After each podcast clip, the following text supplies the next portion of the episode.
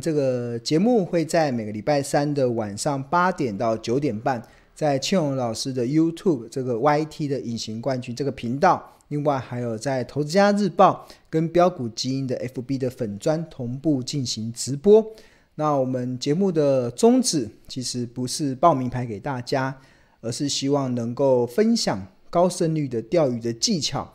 因为庆龙认为，你只有自己学会钓鱼的技巧，你才有办法在目前这种资讯爆炸的环境中，对投资更有定见。你才有办法自己在股海中自己钓起一条一条的大鱼，最后个个都能够成为卧虎藏龙的投资高手。好，那我们重新再回到就是呃 APP 的画面，大家目前所看到的是这。这个标股基因 APP 的这个画面，然后我们在新的版本中加了非常多强大的功能。那除了大盘的河流图之外，除了 ETF 的河流图的变化，那那更新，我们现在目前这个更新的版本，其实大家看就是进入到这个一点一点七，所以你要确认你的版本七，那这个就会看到这些更新的一些新的一些功能。那这个。功功能这些功能其实有很多都是来自于筹码部分的一些强化。那举例来说，我们看一下最近，呃，这个今天外资已经开始买超了嘛，头线也买超，我们可以点这个眼睛看一下最近的外资的连三天买超最多的是华航、华兴、兆丰金、金宝、联电跟彩晶。那我们就举这个华兴当做例子，然后顺便来举例，在这一次的 APP 中，新的版本的 APP 中加了哪一些的功能？那功能第一个部分的改变，其实就是在这个量价的部分。量价的部分，我们这边过去以来，我们进入到量价的时候，会有统计不同的期间所累积不同价格的成交量。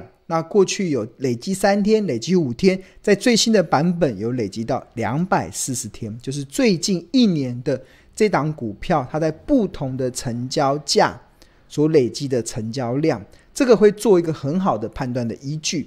比如来说，你看这过去一年，这是华兴的一个累积的成交量，当我们看到这边有个大量区，那大量区就是落在二十八这个区间。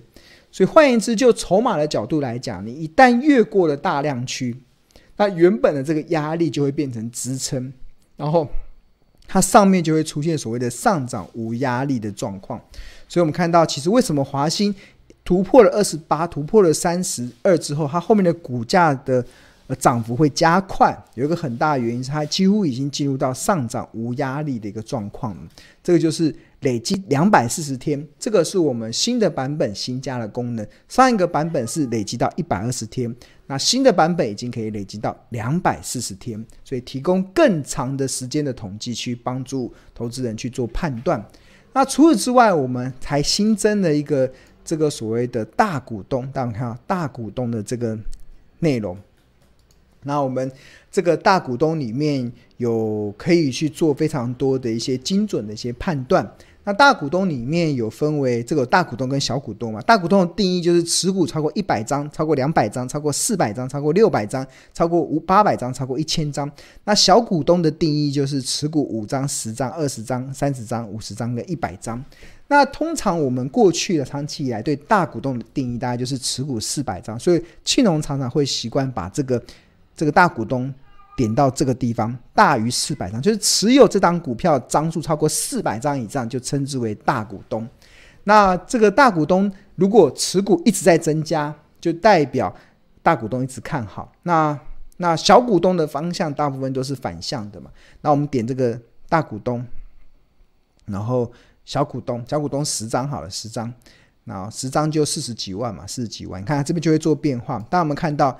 这个华兴从二月份以来，它的大股东持股四百张以上的大股东的比例就一直在上升哦，从七十七趴上升到七十八趴，然后上升到八十趴，一路在上升。但是小股东呢，小股东是一路在下降，对吧？从八点六二下降到七点九七，下降到六点九七，就是大股东一直买股票，小股东一直卖股票。这个就筹码分析的角度来讲，其实是。呃有利股市的上涨，有利股市，因为大股东他比较能够知道，有一句话叫做“春江水暖鸭先知”嘛。那那只鸭是谁？那只鸭就是大股东。那大股东可能指的是公司的内部人，有可能指的是法人，因为他持股四百张以上嘛，也要也有可能是中实户。那当大股东一直买、一直买、一直买的时候，通常都代表他可能看到了一些可能市场目前还没看到这些讯息，所以他就会一直站在买方，一直站在买方。那除了这个呃这个摘要明细之外，那这当然也可以看到持股明细，持股明细就会看到这个不同的股东的变化。大家看到大股东一直买、一直买、一直买，然后小股东是一直卖、一直卖、一直卖，就是。小股东的比例是一直往下降，大股东的比例是一直往上升。这个其实就筹码分析的角度来讲，是有利于大有利于未来股市的上涨哦。那除此之外，我们还可以看这个呃平均张数，就是目前持有这档股票的平均张数。那如果是一直在上升的话，就代表大股东一直买，就是因为大股东一次买比较多嘛，所以平均就每一个人的平均张数是多少？那它的这个像华信的平均张数，就从原本的去年的六月份可能只有十八张，现在已经上升到上升到二十几张了。就是平均张数一直上升，就代表大股东一直吃货，一直吃货，一直吃货。那另外一个股东人数一直下降，大家有看到这个股东人数，股东人数一直下降，就代表小股东一直退场，一直退场。就是很多的股东，尤其是小股东啊，看到股票涨啊，会很想要卖，很想要卖，对吧？就卖的话，你就跟这档股票说再见嘛。那说再见的话，就少一个股东人数。所以我们看到华兴股价一直涨的时候，它的股东人数一直往下降。那就代表什么？代表它的筹码的结构是有利于它股价的上涨，因为大股东一直吃货，一直吃货。那除此之外，我们还做了一个蛮经典的一个数据的分析，就是前十大股东。因为前十大股东应该就是更能够确认这家公司的真正的大股东的状况，然后我们就会统计。本月加码比例最多的前十大股东是落在龙江股股份有限公司，加码了两万八千多张，哇！然后渣打这个敦北的这个呃新加坡的投资专户增加了四千多张。你看前十大的前十也有新上榜的，也有新上榜的。挪威中央银行，哇！挪威银行也跑来买，也来买这个华兴哦。看这个都是大大股东都在加，都在加码，都在加码。所以你就可以知道，大股东如果一直在加码的话，那基本上就对于这档股票的后市是相对的较看好。对，这个是一个部分，就是我们新增的功能。所以除此之外，你就在搭配这个筹码。那这筹码我们就可以去抓它的分点，不同的分点，它买进的平均的成本是多少，卖出的平均成本是多少，那我们就可以借此去判断赢家分点跟。凯子分点，对吧？所谓的凯子分点，就是虽然钱很多，但是他不一定能够掌握那个买低卖高的契机。那所谓的赢家分点是什么？赢家分点其实就是他总是能够买低卖高，买低卖高。所以有钱不一定就是赢家哦，有钱不他只是钱多而已，对吧？那有些，那我们就追踪它的不同的分点。那基本上就是我过去常常讲的，就是跟追踪分点、追踪大股东，它的好处是什么？就是。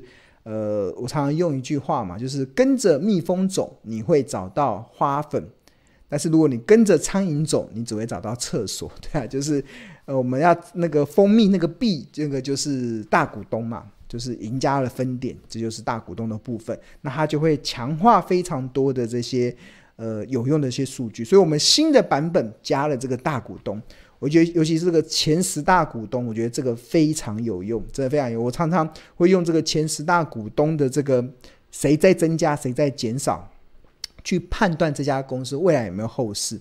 关键是什么？关键就是我们要，因为春江水暖鸭先知，鸭为什么会知道？就是鸭，那那只鸭就是大股东嘛，那只鸭就是大股东。OK。好，那除了华兴之外，我们看一下最近三天外资买超比较多的，像彩晶好了，这也是华兴力团集、华兴力力华集团的一家面板公司，六一六的大的彩晶，点进去，最近外资站在买超。那我们看到它新的这个呃筹码近两百四十，哎，这不是筹码，这个是量价，这是新的功能，两百四十天可以看得出它的这个压，它现在目前股价是在十四块嘛。那它的压力在这个地方，所以它要突破，这里是会是彩晶一个蛮大的压力，在这个地方蛮大的压力。好，那除此之外，我们来看一下新的功能，大股东，大股东，然后一样看到前十大股东的部分，本月加码比例最多的十大股东，华邦电子，哇，华邦电子买超三万九千九百三十三张，哇，这是华邦电子诶。华邦电子是他的母公司，诶，财经的母公司自己加码哦，大股东自己加码自家的股票。那另外，焦祐齐上个月买了一万张，哇，自己买了一万张，这个是他的老板呢，老板自己花钱来买自家公司的股票，诶，这个好像不错，这个好像不错。这个看到，诶，这个我就眼睛为之一亮嘛。然后这个除了有加码最多的，也会有减码最多的嘛，大家就可以去参考，对啊。那我自己会喜欢看，诶。你怎么连老板自己都在买？这个就会眼睛为之一亮，对啊。那我们出去再看一下这个，呃，摘要明细啊，大股东彩金要四百张吗？可能彩金的股价比较低啊，可能要六百张好了，六百张好，六百张还是八百张？八百张以上才算大股东。大股东的比例哦，它大股东比例在下降，四七降到四六。那小股东的比例，小股东可能要二十张。这都可以，这个都可以调整哦。你可以调八百，可以调两百，可以调三十，这个下面的比例都会变化。那假设调一千好了，一千，一千张的大股东也是在下降嘛。然后小股东十张好了，大部分的小股东十张，小股东我们在卖，有也有在卖。好，那这个持股比例，大股东，然后还有持股张数，平均张数，诶，这个有意思哦。虽然大股东在卖，但是。平均的张数却往上走的哦，是你看长期还是往上走升的，平均张数往上走，那股东人数有往下嘛？诶，股东人数也有往下，所以这个就筹码来讲是有利的哦，蛮蛮有利的，蛮有利的，对啊。然后那我就会去好奇，为什么焦家在买这档股票？彩晶哇，焦祐齐买了一万张，华邦电子母公司买了三万九千张哦，嗯，买了蛮多的哦。好，那我们来看看是不是因为股价便宜？河流图的话，这个要从净值比的角度来看，哦，你看，诶，他会买也是有道理的。你看先前，呃，彩金的股价，这个红色的是股价走势嘛，然后涨到紫色，涨不上去，开始修正，修正到特价，然后修正到偏股股红色曲线是股价走势，然后粉呃紫色是昂贵，合理是粉红色，然后便宜是。浅蓝色，然后深蓝色是特价，然后看起来彩金大概在十四块以下就会开始进入到特价，那到十一块就要跳楼大拍卖的，所以这个大股东在这个进入到特价的时候开始买，可能是有他的一些思思维，可能有他的一些想法，所以这个 APP 里面就收录了。好。那我们再来看一下前三天外资买超比较多的，像联电好了，最近还看到蛮多投资人在买联电的。那一样进入到这个量价两百四十天的，所以联电的压力会在这个地方。你看，它第一个压力会在五十二、五十三这个地方，这个地方蛮多的。它现在四十七嘛，所以这个地方会有个压力。然后第二个压力在这个地方，就突出来的就比较多。就统计不同期间。所累积的成交量，当累积比较多的，因为买股票为什么上涨会有压力？就是因为上涨到这个地方有很多的孤魂野鬼，不是孤魂野鬼的，等着很多解套的卖压。就一般的投资很奇怪，是我买的股票套牢了。假设我连跌买在五十五块，然后跌下来跌到四十七，然后就赔钱了嘛，赔钱心情就无助。然后哪一天它的股价涨到五十五的时候，大家第一个动作。就会想解套，想要卖股票，它就会是有解套卖压出来这样子。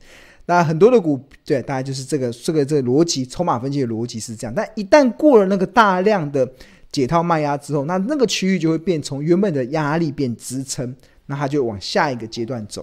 所以联电这个压力蛮重重的，它在五应该在这个地方嘛，这个地方应该五十四啊，五十四这边有很大的解套卖压，然后之后到了这个六十三这边也有很大的解套卖压。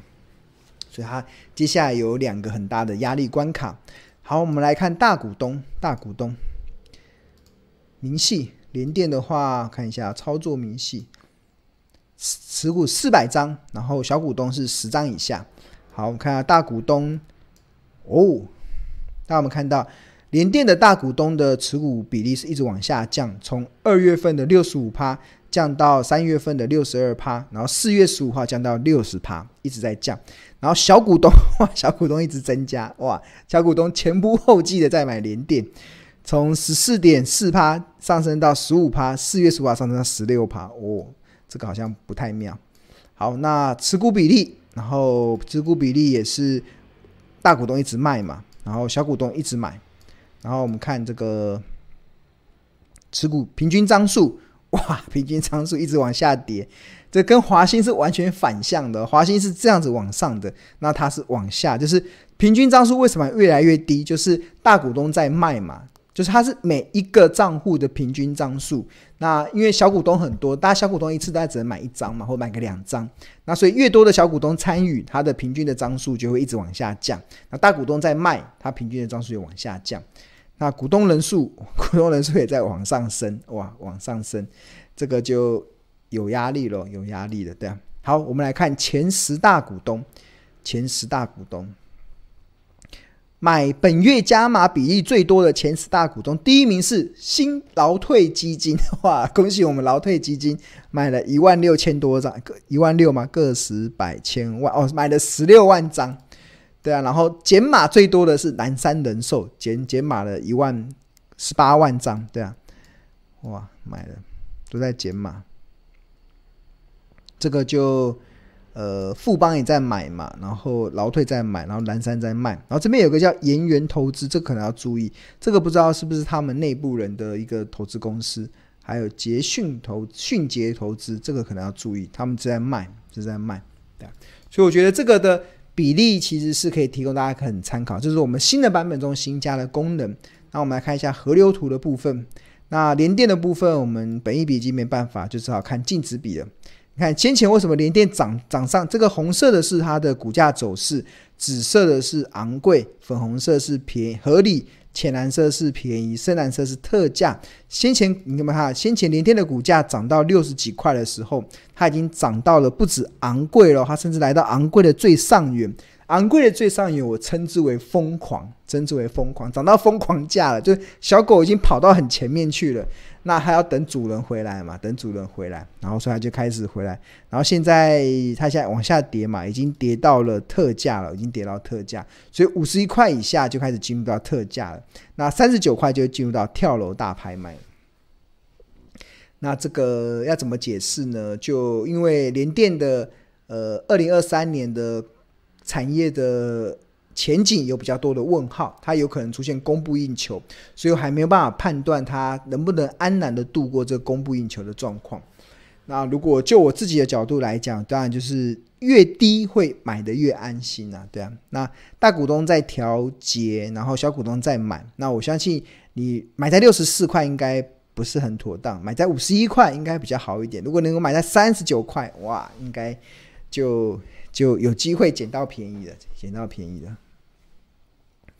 好，这个是最近外资买超。那我们再看一下金融股，好了，还有一档金融股兆丰金，好了，诶，兆丰金最近三天外资也站在买超，看兆丰金有没有人在买？看一下兆丰金现在应该也没什么压力了。我们直接看大股东，前十大股东比例增加，诶，都没有增加。兆丰金的股东不动如山，因为大兆丰金的股东是官股嘛，所以财政部不可能卖嘛，开发。国行政院的国家开发、国家发展基金也不会卖，邮局也不会卖，对、啊，台湾银行也不会卖，所以大家都不动如山，好吧？那就只能看呃摘要明细，大股东持股四百张，小股东十张，大股东的大股东的比例不动如山，对啊，小股东有在减码，有在减码，对啊。好，那持股那你看，因为它是官股的，所以那个持股张数有降低啊。股东人数有上升，这个就是因为最近大家都在封金融股嘛，所以有。